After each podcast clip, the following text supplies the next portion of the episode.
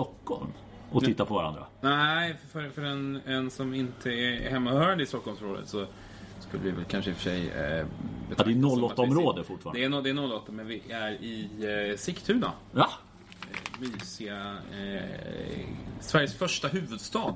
mm, jag har fått, Faktiskt. fått en lektion i det också. Sådana anor eh, har den här lilla, det här lilla stället. Ja. Kändistätt är det också. Ja, det är det också. Mm. Eh, Men det är inte därför vi är här. Nej, Och, eh, men vi är här för något helt annat. Men inte heller därför som vi pratar från Sigtuna. Jo, vi vill prata US Open. ja. Var vill vi börja?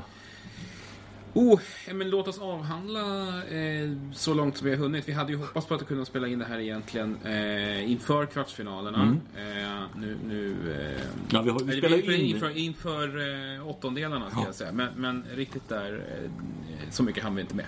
Nej, och det blir nästan värre. Mm. för tittar vi på lottningen där så har vi ingen Novak Djokovic i kvartsfinal. Nej, och både du och jag var ju eh, oerhört säkra på att han skulle ta sig långt, eh, kanske till och med vinna. Men eh, det, han var inte helt frisk och kry den här gången. Nej, och där, där tycker jag att den garderingen för att han går till... Jag tror att han hade slagit eh, Wawrinka även om, eller om han hade varit hel. Han hade inte behövt vara på topp, men jag tror att han hade slagit honom. Även om Wawrinka har växlat upp ordentligt. Jag tycker han ser bättre ut än vad han har gjort på hela säsongen. Så är det han som är framme i kvartsfinal och det var väl ingen av oss som hade den. Nej, jag hade faktiskt att, att Wawrinka skulle ryka betydligt tidigare. Eh, Hubert Hurkacz hade jag lyft fram i en potentiell åttondel. Han gjorde ju en väldigt bra vecka i Winston-Salem. Kanske är det också det som eh, fäller honom. För han gör ingen toppmatch mot eh, Chardy i, i sin premiärrunda. Och det har vi ju sett förr. Folk som spelar bra i Lucy-veckan och sen eh, åker ut. Han kommer mätt efter sin första titel där. Ja. Ska vi, vi säga till mitt försvar i alla fall att vi gjorde den här tippningen innan han hade vunnit titeln. Det- en match mindre. En Det match, en match mindre. Nej, men, men skämt åsido. Det, det var... Eh, Wawrinka hade vi väl inte trott, men, men han har sett eh, mycket, mycket bra ut. Men stabilare också för att det Mm. som, vi har, som jag tror vi var inne på också var ju att han kan toppa, göra den här riktigt bra matchen men han orkar väldigt sällan en längre period. Ja, men jag har gjort nu. Eh, d- ja, men han, han har en grundstabilitet som han inte har haft på hela säsongen. Eh, och sen så tror jag för Djokovic del så är det inte särskilt kul att möta Wawrinka när han inte är hel. För han har generellt sett svårt för Wawrinka. Eh, nu, jag tror han har, i och med den här förlusten så har han väl, eh, han har 19-6 i matcher mot, mot honom. Men när Wawrinka har varit liksom i sin prime så är det nästan fördel schweizaren. Eh, och det vet ju Djokovic om. Det är ingen, ingen spelare som han vill ha när han inte är helt hel. Jag är lite spekulativ på att om Djokovic hade vunnit andra set hade han då fortsatt och försökt spela längre? Det tror jag nästan. Ja, det tror jag också. Eh, han, hade, han hade nog försökt längre. Han, han visste väl att han förr eller senare, tror jag, i den här turneringen skulle få vika ihop och ge sig. Eh, och blir, man blir lite besviken också när publiken buar efter att Det är han så ger svagt. upp. Det är så Och var dåligt. någon, folk som skrev ja vi såg ingenting av det här mot Londero och mot Kudla. Men herregud. Han kan ju gå på halvfart mot sådana spelare. Ja, ja, ja, men det vinner där- med, spelar med fel hand. Och. Ja, nej, det, där, det var faktiskt eh, skamligt. Okej, det är en stökig eh, slam. Men det där är inte respektfullt mot, mot Verkligen inte. På Inte något, någonstans. På något sätt. Nadal var ute till hans försvar också. eh, så att, nej, det där är fjanteri. Bedrövligt. Neråt då? Mm. Så hade vi, där hände det en del grejer där. Och Pelka slår uh, Fognini. Fognini var in, trivdes inte där ute. Ja, men det, det var lite som vi pratade om inför där, att Opelka är sämsta tänkbara motståndare för eh, Fognini i en öppningsmatch för att han blir så lätt uttråkad. Pelka var en maskin. Han, han var oberörd matchen igenom, eh, lät Fognini hålla på och fortsatte bara att damma in sina servar. Eh, inte, mycket, inte mycket att orda om där, Nej. I, istället smyger ju, eh, Dominik Köpfer fram. Eh, Och det är ju väldigt oväntat kvala in. Eh, har ju liksom inte alls någon, någon vidare historik på Challenger-touren, absolut. tränas ju av Ryan Williams. Mm. Gamle är fel att säga för han är 27 år tror jag Williams. Men tidigare spelaren, eh, vilket är rätt intressant, eh, har väl också gått på college om jag inte missminner mig. Jag tror det. Eh, Köpfer har väl så vitt jag vet ingen juniorkarriär att tala om överhuvudtaget. Aldrig varit någon anställd talang. Utan det här är en kille som har, som har tränat och slitit sig fram till, till eh, sitt livs insats, vilket den här åttondelen är. Ja. Fått mycket kärlek av eh, konkurrenter och, och spelarkollegor på touren för det han har gjort. Eh, och det är ju eh, det är segern mot Basilashvili som, som ju sticker ut som riktigt, riktigt fin. Ja, det, det är häftigt. Det var en mm. häftig match eh, får vi lov att säga. Och där, jag gick ju ordentligt på pumpen där för jag trodde att Berdic skulle få någon sorts sista renässans Ja, det var väl eh, snarare själva motsatsen som, som skedde. Det var väl snarare det sista tråkiga livstecknet från, från Thomas Berdych. Men förstår du varför? För han gick väl mer eller mindre, om än inte officiellt, men att det går, jag kommer inte kunna spela 2020. Men han ska ju nu spela i Asien. Han är ju anmäld ja, till de turneringarna. Helt han, han är ju det. Det, det. det, är riktigt konstigt för att som sagt tidigare i år så har han sagt att nej men, men jag, jag kommer förmodligen inte liksom det här blir jag inte, får jag inte bukt med. Och sen efter matchen mot, mot eh, Brooksby, Brooksby där han, han servade katastrofalt. Han, han kunde i stort sett bara sätta fart på bollen när den var i spel. Mm. Rörde sig bedrövligt dåligt. Det, det, han skugga av sitt förvånade jag. Och så säger han ändå att liksom, nej, men det här kommer inte att gå. Jag kommer inte att spela nästa år. Jag, jag får inte ordning på det här. Det, men, men han ska ändå spela som sagt. Men är det pengarna? Jag vet inte vad det är. Han, han har ju, jag vet inte hur många miljoner han har tjänat under sin karriär. Eh, det känns ju fullständigt meningslöst för att han har ingenting att hämta. Nej, men han kommer inte vinna en match i Nej, dem. Han, han kommer att vinna Ströge. Ja, och då, de pengarna som det handlar om, det är, det är ju ungefär att hålla maskineriet igång nästan. Så att jättekonstigt och jättetråkigt att han får, ja, ser ut att få avsluta på det sättet. Ja, det är trist. Eh, som sagt, det är, det, är, det är, en spelare som, som har uträttat otroligt mycket saker. Eh, ingen slam, men... men inte vunnit så många turneringar heller. Nej, det har han inte gjort, men han har gått otroligt långt. Stabil. Otroligt många gånger. Vunnit så otroligt mycket matcher. Eh, vi gör väl en ordentlig runa över honom när det är slut. Ja, ja det är men vi är inte där än. Det är en värld. Det är en ja, värld. Eh, en som har långt kvar till sin runa är Taylor Fritz. Mm. Och han mötte ju faktiskt en kille i sin första runda som, jag vet inte riktigt vad. Han är turneringsdirektör i Madrid. Det har varit snack om att han ska lägga av. Nu går han till tredje rundan här. Kan ja, han det? Ja. men, och där, där är det lite samma sak igen. Att, att jag läste någonting med, med honom där han sa nej men det går bra, det är kul liksom. Det, för, det, det går inte riktigt att sluta nu. Eh, det var väl tanken, men, men, så har det rullat på. Han vann en turnering här tidigare i år. och, och det, som sagt, det rullar på lite för bra för Feliciano Lopez mm. för att det ska vara värt att lägga av. Han är ju på ungefär den nivån han har varit de sista åren. Eh, och vi var ju inne lite på det va, med, mm. med Fritz, att, att Lopez kan, kan passa honom lite dåligt. Mm. Eh, återigen så har du en spelare som kanske formtoppar lite innan US Open också och inte riktigt spar sitt bästa spel till då det gäller som allra mest. Och, och Lopez stör ju sen Medvedev ganska ordentligt. Ja men det gör han ju faktiskt. Ja. För han tar sig vidare via Nishioka också. Och jag tror ju det här hans spelstil är ju något som han faktiskt gynnar honom delvis. När de inte är tillräckligt bra där bakifrån. För han spelar så pass okonventionellt för att vara en tennisrobot. Så är det. Absolut. Mm. I och för sig finns det kanske inte så många okonventionella tennisrobotar. Ja, vad vet jag. Eh, men oavsett vilket. Eh, nästan robot. Eh, Danil Medvedev. Mm.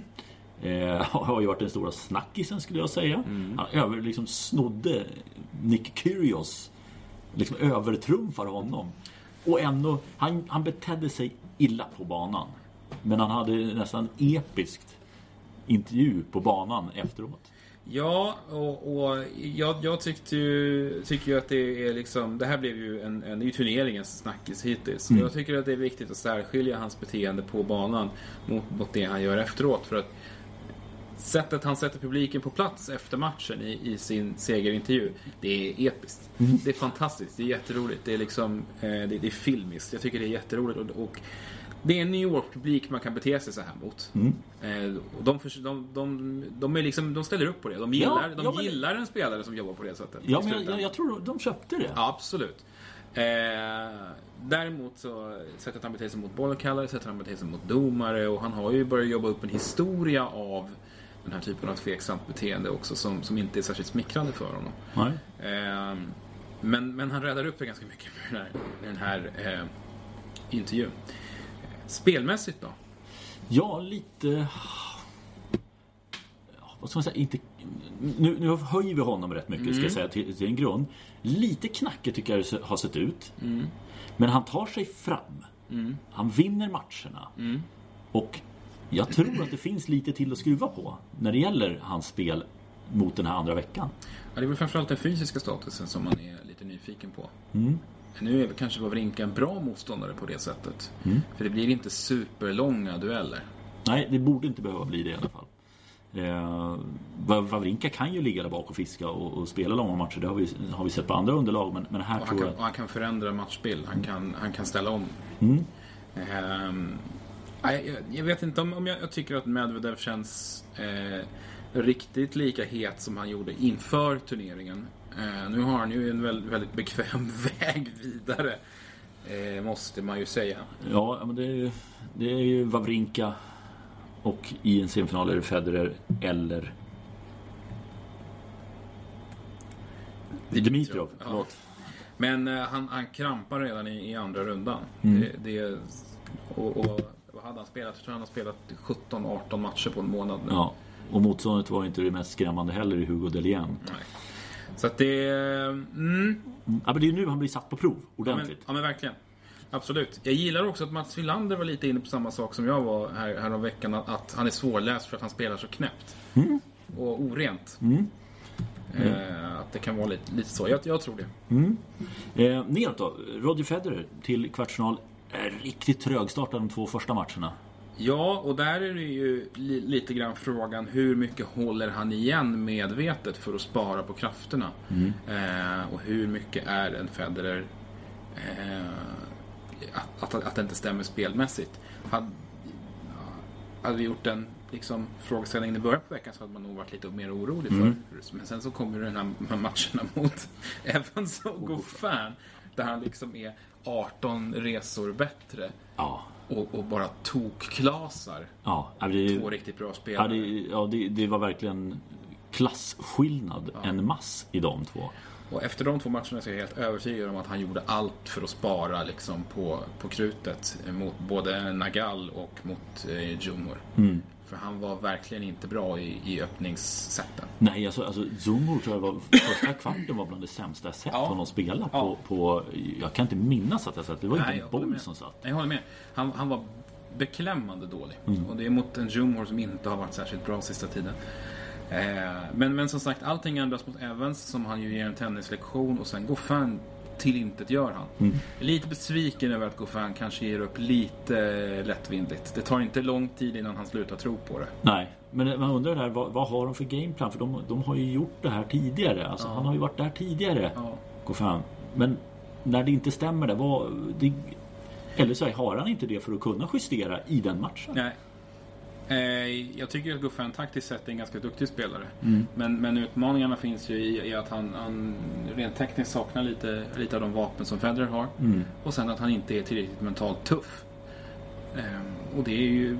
Vill vill man symbolisera gapet mellan The Next Generation och eh, topptrion så är ju den här matchen ett alldeles, alldeles utmärkt exempel på det. Ja, det kan jag skriva under på. Eh, I övrigt ska säga att Goffin gör, gör en bra eh, US Open. Han håller sin sidning, gör allt rätt. Eh, sen kommer det till en kille som egentligen famlat hela säsongen. Eh, har en tuff match mot Seppi i första rundan. Sen får han en gratis eh, resa fram till tredje i och med att Choric drar sig ur med en ryggskada. Och så vinner han i tredje rundan och han vinner i fjärde rundan. Och Grigor Dimitrov är i kvartsfinal. Den såg vi inte komma. Grigor Dimitrov har ju haft ett alldeles bedrövligt år, sparkat en tränare igen. Eh, haft lite oflyt med, med lottning eh, i, i no, några turneringar här eh, efter eh, vad får jag säga, bottennappet som var förlusten mot Kevin King i Atlanta. 405 rankade Kevin King. Eh, Som han torskade mot i två raka set. Eh, sen mot en het Guido Peja i eh, Los Cabos. Och sen Mm. två raka matcher mot Stan Wawrinka. Ja, det, är, det är faktiskt inte... Inget att skämmas Nej, för. det är ju inte det. Wawrinka i bra form. Eh, Dimitrov spelade egentligen inte dåligt i någon av matcherna. Men eh, det är det som han, han får liksom en ganska mjuk resa in i den här turneringen och växer in i den. Mm. Jag tror det var väldigt nervigt Seppi-matchen för Seppi har också spelat bedrövligt i år. Eh, att liksom, den som hade minst dåligt psyke var den som skulle gå vidare där. Och det syntes faktiskt när han hade vunnit att det var eh, en befrielse för honom rent uttrycksmässigt. Ja, det, det tror jag också. Men sen är det ju jätteskönt att, att eh, för honom då att Choric drar sig ur. Vi hade väl inga hö högre tankar om att Choric skulle kunna göra någonting här. Nej. Så, det, så vägen låg ju lite öppen där också. Och sen så är det en... Det dyker skulle plötsligt tillägga upp en- där att Raonic också drar sig ur från där vi hade lottningen eh, framför oss. Precis. Eh, och då är det ju Maj- Majchersak som kommer in i hans ställe där. Eh, Och då är det plötsligt en, är det han som väntar Dimitrov och det är ju inga problem för honom. Nej. Eh, den typen av spelare. Och sen är det Deminar. Eh, och, och där kändes det väl egentligen... Jag blev lite förvånad när jag tittade på vad Dimitrov stod i i den matchen. Deminar hade gjort det bra, absolut. Kom hit i bra form och fått ordning på spelet här på amerikanska hardcourten. Men samtidigt så, så möter han en kille som är på klart uppåtgående och, och, och som har ett betydligt större spel i sig. Dimitrov slog ju tre gånger pengarna i den inför den matchen på flera ställen. förvånansvärt. Ja. Det, det är lite konstigt. Deminar slog visserligen Nishikori, men Nishikori hade inför turneringen redan flaggat för att han eh, inte var 100% hel. Eh, Nej. Och att han förmodligen inte... Ja, han, han, han kändes osäker på om han skulle genomföra turneringen. Ja, för det, alltså jag gjorde hans andra runda mot Bradley Clan. Och det var dåligt. Det var så dåligt. Det var så ja, pinsamt är fel att säga. Men Nishikori har man högre krav på. Han ska ju städa av den matchen på en timme och 40 minuter. Ja, alltså det är väl märkligt hur de pendlade i nivå i den matchen. För, för att man såg det så fort bollen var i spel. Att, liksom, vilken otrolig skillnad det var mellan de här två spelarna mm. egentligen, i mm. grunden. Alltså, eh, Nishikori tar bollen så otroligt mycket tidigare än Klan, sätter fart på den ur, ur trängda lägen. Klan är en så otroligt begränsad spelare. Mm. Han är en hardcourt-robot, Format 1 A, amerikansk hardcourt-gnetis. Hans enda USP är att han är vänsterhänt. Precis jag tänkte säga. Det är det säga. enda han har. Ja. Han har ingenting annat. Eh, och Nishikori ska ju liksom döda honom egentligen. Och tappar set och håller på att tappa det fjärde setet ja. också. Det, jag, jag, jag var beklämd efter ja. den matchen. Tyckte, det var jättedåligt och efter det tyckte jag var ganska du säkert, kände säkert du också att du, man hade ju inga, inga som helst tankar på att han skulle gå någonstans. Nej, verkligen inte. Eh, Det var, det var det, eller i min mest positiva värld så hade jag så här, okej, här gör han sin skitmatch. Ja, Sin riktiga Möjligen. skitmatch. Och sen då, nu kommer Dominaur, nu måste, här är en spelare som spelar på ett annat sätt. Här kan du inte vara lika, vad ska man säga, off som han var mot Clan. Men Nishikori, nej, det är något som inte stämmer där. och där är det ju ändå ganska tydligt, just, precis just som du säger, att någonting inte stämmer när han möter Deminar. Två väldigt, väldigt lika spelare. Eh, kont- kontringslirare, enormt snabba, kvicka, bra bolltempo, eh, in, inte överdrivet stora, någon, någon av dem. Men Nishikori är bättre i allt väsentligt. Här får han spö 3 set. Ja, det är... Nej, och som sagt, Dimitrovs match mot Deminar, det var aldrig spännande. Nej, lite förvånansvärt att det, den resan gick så smärtfritt. Otroligt smidigt. Så det är nästan som man undrar om Dominaur hade byggt upp Nishikori-matchen så mycket. Ja. Så att där var hans energi slut. Ja. Det, det, sen, sen är det ju också en sån här grej att han, han, han möter ju också en spelare som i grunden är faktiskt en skickligare, skickligare spelare som kan slå honom på så många sätt. Och det tycker jag var härligt för då fick man se återigen lite, alltså vilken verktygslåda Dimitrov faktiskt har. Eh, de, de här Federer-jämförelserna de bottnar ju faktiskt i någonting. Han, är ju, han har ju allt egentligen, slagmässigt. Men det går nej, precis. Men han har ju aldrig komponerat ihop det till att få till den här liksom... Och han kommer aldrig att slå Roger Federer. Det kan jag inte tänka Nej, mig. jag kan, jag kan inte säga det heller. Jag kan inte det. Vi återkommer till det. Ja. Men du, neråt då, när, vi kommer ner på nedre. Här var vi ju rätt ute i första Ja. rundan. Och du var rätt ute hela vägen till fjärde åtminstone. Eh, För du hade väl Rublev där Ja, jag, jag, tror, jag tror att jag hade Rublev eller om jag hade Kyrgios. Jag kommer inte ihåg. Nej, jag hade Kyrgios. Men vi var båda överens om, om att, han, att Tsitsipas skulle åka på spö. Ja. Eh, Och det i en riktigt tuff match. Tsitsipas verkar inte vara riktigt här. Han skrev några konstiga, det gör han ju förvisso alltid. Men, men väldigt konstigt. Jag sa väl något också att tennis är inte kul just nu och så. Nej, och det fick ju Federer frågan om. För, han, för jag tror att Tsitsipas hade sagt att han inte var inspirerad. Han var oinspirerad mm. efter den matchen. Eh, att det var inte kul med tennis just nu. Och eh, Federer fick frågan, har du känt sig någon gång? Absolut, alla gör det. Eh, det är bara att Tsitsipas är, är knäpp nog att prata om det offentligt. ja, det, det, det, absolut. Det, det, det hedrar honom på ett sätt, men jag vet inte om det är så smart. Nej, men, men eh, där, den matchen var eh, riktigt underhållande. Det ja, verkligen. Var, det var så tufft spel och det kändes som att det här var en viktig match för båda två. Eh, Rublev tycker ja, men det, han är ju lite vassare. Han använde sina styrkor lite mer och fick ut mer av dem när det gällde som mest. Ja, och, och, det, det intryck...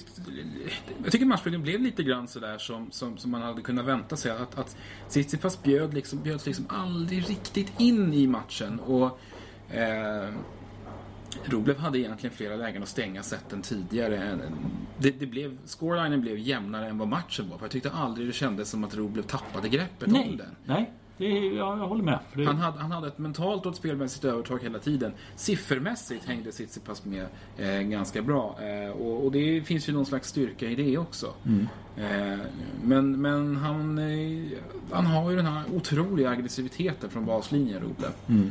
Eh, och sätter liksom Tsitsipas i tidsnöd. För Tsitsipas spelar ju ett lite lägre tempo. Sen har han ju ett mer varierat spel. Då. Men, men eh, Eh, det passade Rule bättre den här gången. Han, han gjorde en jättematch. Det gjorde han. Jättefint. Och sen så var det raka resan förbi andra omgången. För mm. då behöver han inte spela hela matchen. Eh, och sen i tredje då, Nick Kyrgios som han demonterar. Ja, faktiskt. Och ingenting, Kyrgios, det var inte, no, inte Kyrgios-lika grejer som hände. Nej, det hade vi fått se både första och andra rundan där. Eh, ATP var korrupta och domaren var dum i huvudet och, och, det var ena och det tredje. Det var typiskt Kyrgios beteende. Men som du säger, otroligt städad där. Mm. Det var som att han liksom kanaliserar fokuset. Nej men nu ska jag vinna den här. Och så mm. räcker inte det. Nej, väldigt intressant ja. faktiskt. Ja, faktiskt. Nej, men, och, och det Rublev returnerar väldigt, väldigt bra. Mm. Naturligtvis överlägsen Kyrgios när bollen väl är i spel. Mm. Så det är inget, inget att snacka om. I fjärde rundan så hade vi båda plitat ner Roberto Bautista Agut. Mm. Det hade vi ju inget. Fan vad vi fick för den du. Och vi har, visst har vi pratat om, om Giant Killen Mikhail Kukushkin? Jo men han dyker ju upp någon gång då och då. Alltså det är verkligen så här gubben i lådan. För det är ju inte så att du... Fan nu fick jag Kukushkin i första. Nu blir det tufft. Han kan ju göra plattmatcher i två år. Mm i sådana här sammanhang. Och så helt plötsligt hittar han någonting som han gjorde här nu. Ja, han spelar så otroligt äckligt gör han. Eh, det gör ju Batista Gutt i och för sig också. Eh, han vinner en tight femsetare. Sen får han visserligen stryk på Pyren. Men, mm. men han har en, en, en, märklig förmåga att plocka ner bra spelare mm. i stora sammanhang tycker jag. Eh, på Pyrin sen åker ju på en, en ganska rejäl torsk mot en viss Matteo Berrettini. Då ska vi... Ja. Ja, gå vidare. Nej, men alltså Ja, vi skickade euforiska sms till varandra. Du kommenterade ju den matchen. Ja. Robert Berrettini gjorde det otroligt bra måste jag säga. Eh, Partisk. Ja, men vadå? Det var fint. Nej, men, men vi var båda extremt imponerade av Berrettini. Ja, det var en sån fantastisk match att få kommentera, att få se och en italienare som var fullkomligt i zonen under hela matchen. Mm. Fanns, han hade, ja, vad blev det? Fem bollar i det gamet. Mm. Vid ställningen 6-5 i tredje när han skulle serva för matchen. Det är det enda svaga game han gör i hela matchen. Uh, uh, ja. Han hade ju svar på allt. Ja, ja, visst. Och jag skulle säga första ett och ett halvt seten så gör han inte ett fel. Nej. Han är fullständigt felfri. Eh, och du, du sa att det här, det här är nog den bästa matchen eh, som en icke topp 3-spelare har gjort i år. Mm. Och jag, jag håller med. Ja. Han, han dekonstruerar Rublevs eh, spel fullständigt. Han, han trasar sönder honom. Han ger honom inte en suck att komma in i den här matchen. Eh, och det, det var er, vår, vår vän eh, Erik som eh, mm. hörs i Sourcepodden ibland eh, skrev det att det ska faktiskt tänka på att Rublev har i grund och botten en ganska dålig andra serve. Ja. Och det tycker jag, håller jag till fullo med om. Mm. Eh, och det var Berrettini inte sen att eh, utnyttja överhuvudtaget. Jag måste säga, alltså den scoutingen av matchplanen som de hade lagt upp Fenomenal. Fenomenal. Och sen, det, kan, det är ju väldigt många gånger som du har rätt matchplan men du kan inte utföra det. Men det här, här stämde matchplan och utförande till punkt och pricka. Ja. Och Rublev har ju väldigt, väldigt, väldigt tydligt spel. Eh, Jag har tjatat om det också. En offensiv utgångsposition. Och det blir lite grann, eh, lite grann som, som en VTA-spelare i sättet han liksom cementerar sig vid baslinjen, rör sig inte i onödan utan fortsätter bara att driva på i allt högre tempo. Inte söka linjer egentligen och inte någon vidare variation utan bara damma på från samma ställe hårdare och hårdare och hårdare tills motståndaren inte kan, kan eh, hålla emot längre. Eh, Vilket funkar i, Ja. i, i, i många sammanhang. och, och eh, det funkar framförallt bra om man är i zonen eh, och, och i äckligt bra form som han var. Men Berrettini möter upp med en variera spelet otroligt. Först och främst sätta fart på bollen själv Ja, med sin forehand på, på ett alldeles makalöst sätt. Alltså som han jobbade med sin forehand. det var... Poetry in motion. Ja, På riktigt. Och sen möter med slicead backhand så att det blir otroligt svårt för Rublev att sätta fart på bollen. Men där tycker jag det är så intressant just som du säger den här endimensionella eh, biten av Rublev. Jag tror inte han sliceade en enda gång om inte Berrettini hade sliceat innan. Det var inte att han tog initiativ till Nej. det. Och sen det här att Berrettini också ryckte i djupled. Han hade såna stoppbollar. Han Ja. var så mjuka och fina. Och klev fram på rätt bollar och, och slog bort eh, volleys tämligen enkla. Eh, eh, det var, man märkte det, Rublev brukar ju ha det här självskadebeteendet nästan. Mm. Men det kändes nästan som han gjorde inte ens det. Det var uppgivet. Ja, och jag tror att han, han, han kände någonstans att han för Rublev gör ju ingen dålig match. Nej, han, han står ju faktiskt och matar som man brukar göra. Ja, men han saknar en, en, en backup-plan. Ja. Eh, Berrettini tror jag hade kunnat justera matchbilden utifrån... Ja, nu behövde han ju inte göra det mot Rublev, men han hade kunnat, kunnat anpassa sig utifrån vilka förhållanden som helst. För han är så totalt i zonen. Och det är ganska häftigt för en spelare som kom till den här turneringen och spelat en match sen Wimbledon och torskat mot Londero. Så att det... Och återigen, alltså landar vi lite grann i, i Dimitrov eh, på samma sätt så har ju Berrettini också fått spela sig liksom lite grann i form här. Eh, Gasquet-matchen såg jag tyvärr inte. Eh, trodde ju inte ens att han skulle vinna den. Nej.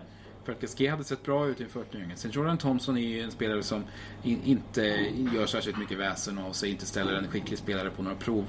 Eh, och sen plockar han ner på pyren också i fyra set. Och sen liksom... Det är som att han vrider liksom all, all, all, all, alla skills han har liksom ett kvartsvarv till. Eh, och gör det så jävla bra. 92% av poängen vunna bakom första serven i första set. Det är äckligt bra. 88 i andra. Och det blir, och det blir 6-4 i det sättet. Ja, Och det, nej, det, det är... Det kommer bli oerhört intressant att se hans kvartsfinal. Var det här den totala urladdningen? Och han går tillbaka och är en spelare som... Ja, nu är han sidad 24 men att han har överpresterat något enormt. Jag, jag, ska, jag ska säga att jag ser oerhört mycket fram emot kvartsfinalen mot Monfils. Ja, för han har ju tagit sig fram. Ja. Och det- eh, och det är vi också en aning förvånade över. Ja, b- vad ska man säga? ja, för jag tror vi hade team där. Ja, jag tror vi hade honom... Eh, ja, precis det hade vi. Eh, eller Chapovalov kan vi ha haft framme där Shapovalov, också. vi hade Shapovalov fram- Omnämndes i alla fall. Ja, men, men här, så som jag noterade här när vi, när, inför förra podden så var det att Monfils är bäst av de här spelarna. Absolut. Men det var om han överhuvudtaget skulle vara hel så här långt in. Mm, Eh, Det är han ju uppenbarligen. Uppenbarligen är han det. Nu ska, har inte, när vi spelar in där så har han inte ställt in, eh, ställt in sig på banan inför kvartsfinalen. Man vet aldrig med honom. säkert. Eh, Men han har ju haft både show och eh, ja, presterat bra. Monfils har varit väldigt mycket Monfils Mm. i den här turneringen. Framförallt i matchen mot Chapovalov. Eh, en match som svänger fram och tillbaka något alldeles oerhört.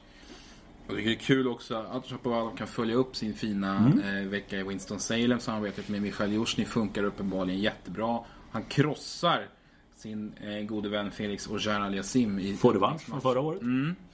Riktigt ordentligt. Följer upp det med att slå eh, Henry Laxonen.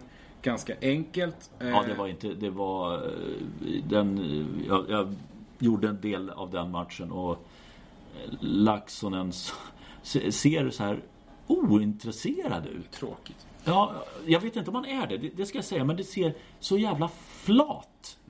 Det är liksom ingen energi i honom. Nej. Eh, och så att det... det ja, Chapovalov ska ju vinna matchen och det gör han ju. Eh, och det, ja, det är inte mycket att säga. Han, han gör han gör det bra, fortsätter som du säger på, på att faktiskt ha en positiv trend här.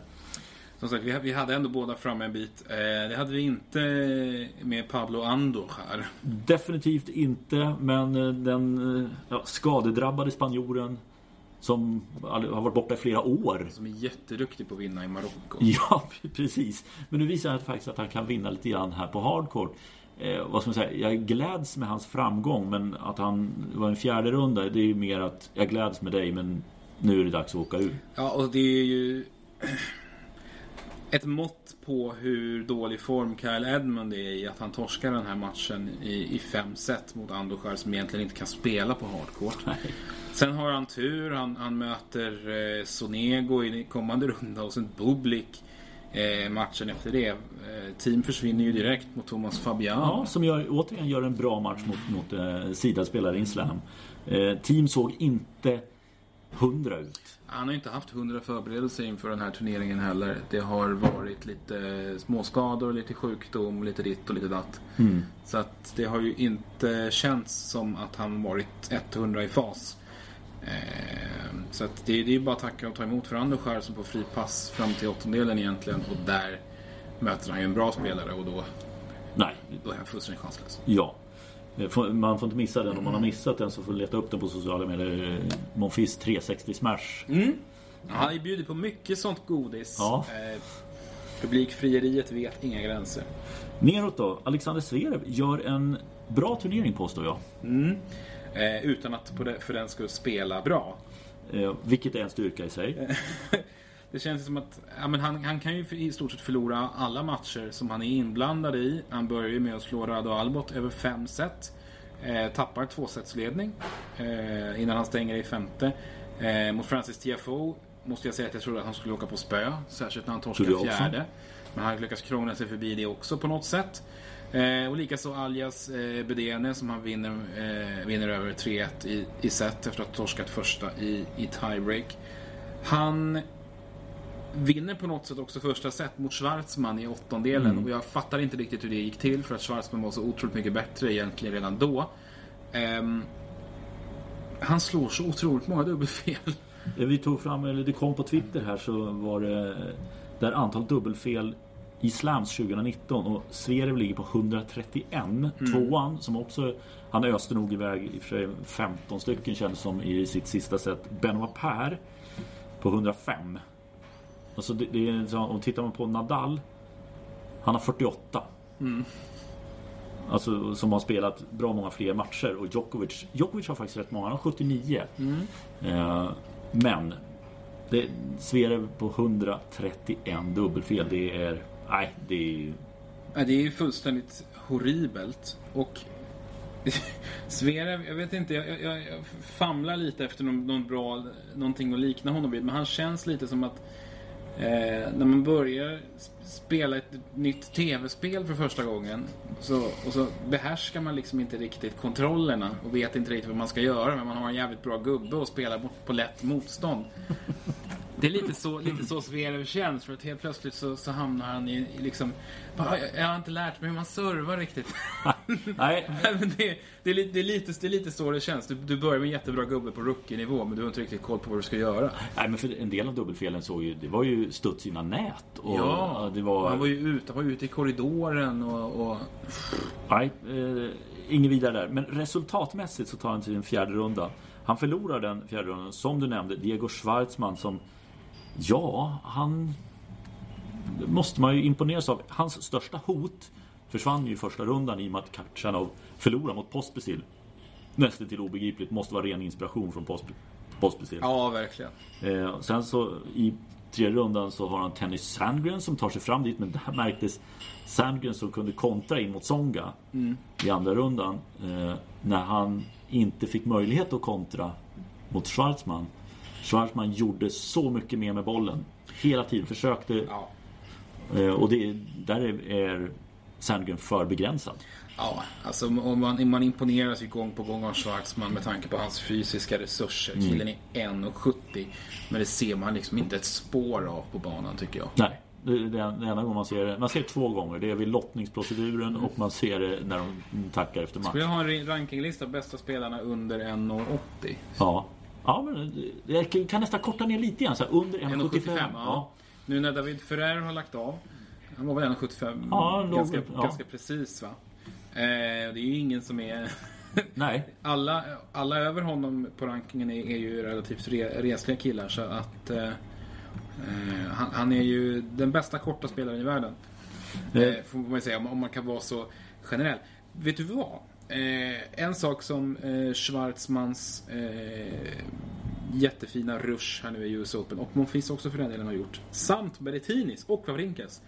Det har lett till att eh, racet har tätats ihop riktigt ordentligt. Ja, men det är väl trevligt. Vi har ju känt som att... Eh, Det är tre klara va? Det är väl eh, Ja. Djokovic, Federer, Nadal är klara. Precis, och det är ju inte jättemycket eh, som fattas för att eh, Danil Medvedev och även Dominic Thiem ska bli klara. De, de kan vi nog eh, ha som i stort sett självskrivna. Liksom Stefanos Tsitsipas. Han har nästan tusen poängs kudde ner till eh, nionde platsen där. Men de två sista platserna där vi just nu har Roberto Bautista Gut och eh, Kei Nishikori. Det är inte på något sätt givet. Eh, båda åker ut ganska tidigt här nu. Eh, Bautista Gut direkt. Nishikori i runda tre. Eh, först och främst så har du Zverev och Goffin som, som tätar till där lite grann. Eh, Zverev har bara 60 poäng upp till Nishikori. Och eh, Goffin har 100. Och nu ligger Gael Monfils på lika mycket poäng där. Han har också bara 100 poäng upp till åttonde platsen. Eh, och inte långt därefter så har du Fabio Fognini, han har också åkt ut. Men sen är det Diego Schwartzman då som har ungefär eh, vi se, 330 poäng upp till en åttonde plats. Ska ju i och för sig inte gå för att det i stort sett, ja det är ju bara hardcourt kvar Mm. och inomhus. Eh, Så att det är svårt. Men, men visst. Men i- visst. i- Och in, inte långt efter så har du Matteo Berrettini som ligger på 1800 poäng. Så att han har eh, 300, 380 poäng upp. Är det här live nu så som det står just Så nu? som det står i detta nu. Yes. Eh, och då, eh, jag vet inte vilka, vilka som man kan säga, alltså Berrettini och Monfils, någon av dem kommer ju att nå en semifinal. Japp. Eh, och blir det Berrettini, då går han upp så att, på nionde plats, så att han bara är 20 poäng efter Nishikori på åttonde. Eh, blir det Gael Monfils så tar han klivet upp på sjunde plats förbi både Nishikori och Bautista Agut. Hoppsan. Och eh, kan väl inte säga att Monfils har känts som världens sjunde bästa tennisspelare under större delen av 2019. Nej, det kan man inte göra. Men han har varit väldigt duktig på att plocka poäng. Uppenbarligen. Ja, men Eh. samma gäller ju Zverev också får man lov att säga. Precis. Eh, och Wawrinka har ju, får vi också säga, en, en, en fullt realistisk chans att nå en semifinal. Eh, och det, det skulle ju i så fall ta upp honom på 2030 poäng. Då är han i, i sin inte bara 150 bakom Nishikori. Spännande. Det Så här det är massa folk med i racet här nu. Ja, ro, ro, mer spännande än åtminstone förra året var väl ganska givet om jag minns det. Ja, det var riktigt trist. Eh, åter till lottningen då, så har vi John Isner Mm. som tar sig till en tredje runda. Vi trodde på Struff båda två. Och det var tufft. Det var tajt. Och hoppades. Jag hoppades också. Eh, jag gjorde Silic mot Isner och det, var, det var nästan komiskt för Isner hade så oerhört många gånger möjligheten att bryta. Han lyckades inte en, jo en gång tror jag på 13 eller något sånt där. Helt sanslöst. Och dessutom Silic som var så nervös när han skulle serva före så han knappt kunde styra in bollen. Eh, Men Silic på något sätt krånglar sig vidare där till den här fjärde rundan eh, mot Nadal. Eh, sen räcker han inte mot Nadal, inga konstigheter i det. För Nadal, ja egentligen, vill du säga någonting om... Ja, det, här är väl, det här är väl det bästa som, som Silic har gjort i år va? Ja, det känns så. Och, och det, och det, det säger väl en del om den säsong han har, den sämsta på eh, mannaminne. ja, Men han lyfter här nu ganska jag tänkte säga det, han lyfter väl lite grann nu på, på den här fjärde. Han, han lyfter från plats 53 till 38 Mm. på racet. Så att han räddar ju upp ganska mycket av sin säsong ge- genom den här insatsen. Eh, gör han. Så att det, det, det, det är väl säkert skönt. Eh, han kan pusta ut nu lite inför nästa år för han kommer att ha en ranking som räcker. Annars har det ju på riktigt funnits oro för att han kunde åka liksom Ja, du kommer inte in i Masters-turneringen. Nej. Börja kvala. Ja. ovärdigt. Ovärdigt en, en gammal Grand Slam-mästare. Eh, neråt då, så Jong Chung tog sig vidare till tredje rundan och mot Nadal då så hoppas man fasiken, här kanske blir lite spännande att se om koreanen kan matcha honom. Icke. Nej, han hängde med i ett set ungefär kände jag. Men, då ska sägas att han hängde med. Han hotade inte. Och det är en jävla skillnad. Ja, nej precis. Nadal, Nadal tycker jag känns, på en, en, känns på en helt annan nivå och får flyga under radarn lite grann tycker jag. Ja. Väldigt lite fokus på Nadal när andra står för spännande insatser och gör lustiga saker på banorna. Eh, Nadal liksom flyter med, han, han får en Millman i öppningsrundan. Perfekt start. Inga konstigheter överhuvudtaget. Walkover när Kokinakis återigen drar tjuvskadan. Ja, stackarn. Och sen Chung då som inte kan hitta på någonting särskilt. Han tappar ett set mot Silic och det var Ja. du inne på. Att det skulle möjligtvis kunna vara så att han, han kanske kunde tappa något set eh, och få lite, lite mer motstånd där. Men han ser på det hela taget ut riktigt bra ut. Ja, om vi, om vi går därifrån från, eh, om vi går där från, från kvartarna då. Nadal, Schwarzman. Alltså Schwarzman i all ära men jag kan inte se någonting i argentinarens spel som får Rafael Nadal att ligga vaken en minut längre när han ska sova. Nej, jag, precis. Det finns liksom ingenting som Schwarzman gör som Nadal inte gör bättre. Nej, ingenting. Eh, det kommer bli... Det, för mig är det en jätteöverraskning om Schwarzman tar ett set. Eh, och så Nadal, han kommer vara i semi och jag har så svårt att se att han ska förlora en semifinal också. Om det är Berrettini, Monfils. Och det har du varit inne på också det här med Monfils. Han är rädd för Nadal. Det är han. Monfils är rädd för Nadal och för, han är rädd för Federer. Han är rädd för Djokovic också. Ja, Eh, Berrettini tror jag inte riktigt möter upp med, ex, med riktigt samma respekt. Jag tror att han har en större chans mot Nadal. Utan att den för den skull ska vara realistisk. Ja, större chans att störa spelet lite Ja. grann. Men det är ju som sagt, nu, nu presterar mot Rublev. Det var en matchup som var perfekt och, och allting sånt. Nadal kan du inte gå in och spela på samma sätt. Det, jag har så svårt att se det. Så att, nej, det, det kommer inte att räcka till. Rafael Nadal är i US Open-final. Mm, det är han. Eh, och från andra hållet så har jag otroligt svårt att se att Roger Federer ska torska mot Grigor Dimitrov. Ja, Han möter en, en spelare som, som till väldigt stor del är liksom en, en spegling av honom själv. Han är mycket bättre, han är i bättre form. Eh, han, han äger den här banan och eh, kommer att ha publiken med sig. Ja, Federer kommer att vinna i tre raka set tror jag.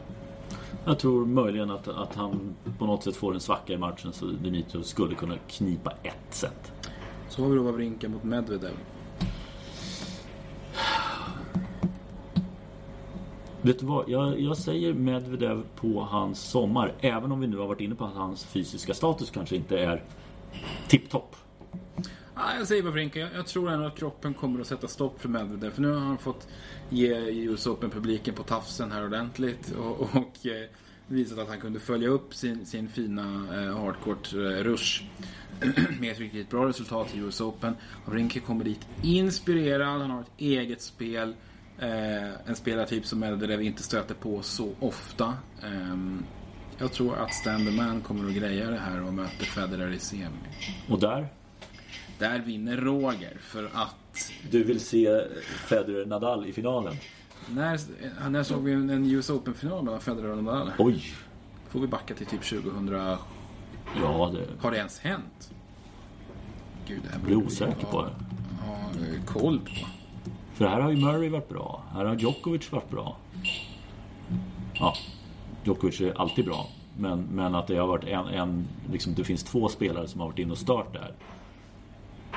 Nej, de har fortfarande inte mött, mötts i US Open. Titta. Ja. Eh, Det här borde vi ju, den här kunskapen borde vi ju sitta på eh, såklart. Men, Ja. men det gjorde vi inte det. Nej. De har mötts i alla andra slams, men inte i US Open. Det vore ju skithäftigt naturligtvis om de gjorde det. Mm. Ehm, och det tror jag att de gör. Okej, jag håller med. Men jag tar upp min stora varningsflagga. Och så hissar jag den på flaggstången som jag inte har. Eh, för att Medvedev liksom verkligen cementerar att det har varit hans hardcourt-säsong. Amerikanska hardcourt-säsong. Ja, ja, ja, ja han, han har varit fantastisk. Men samtidigt så kan jag, har jag lite svårt att... att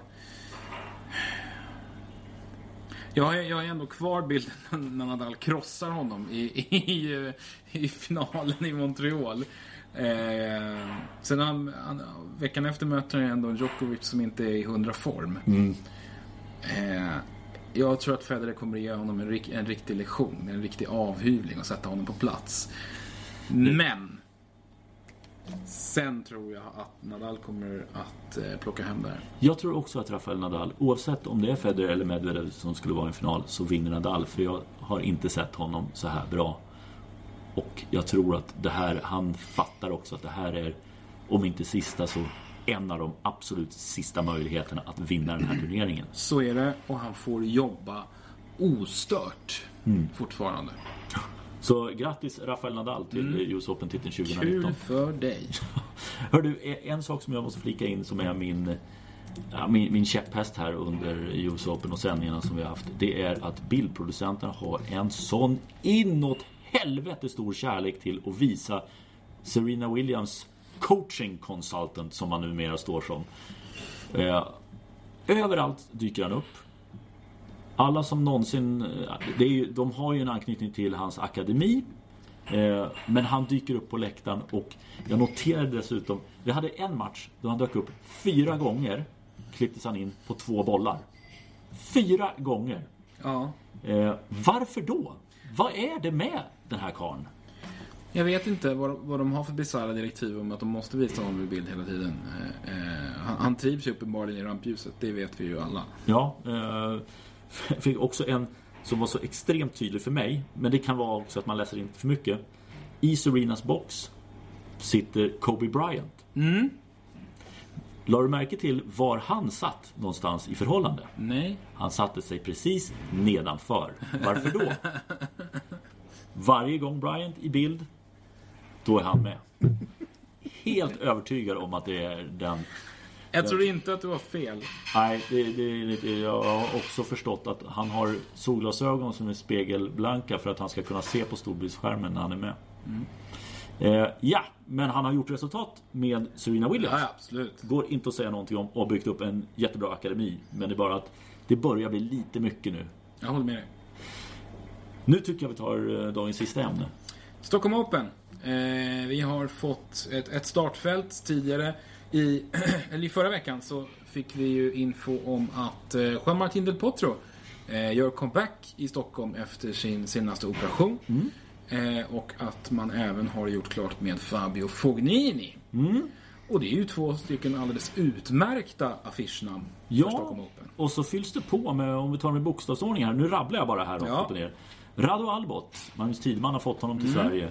Andujar, Kan vi ha och mista. Ja, men det är succémannen från New York. Mm. Carreño Busta. Eh, spelar sig uppåt i form.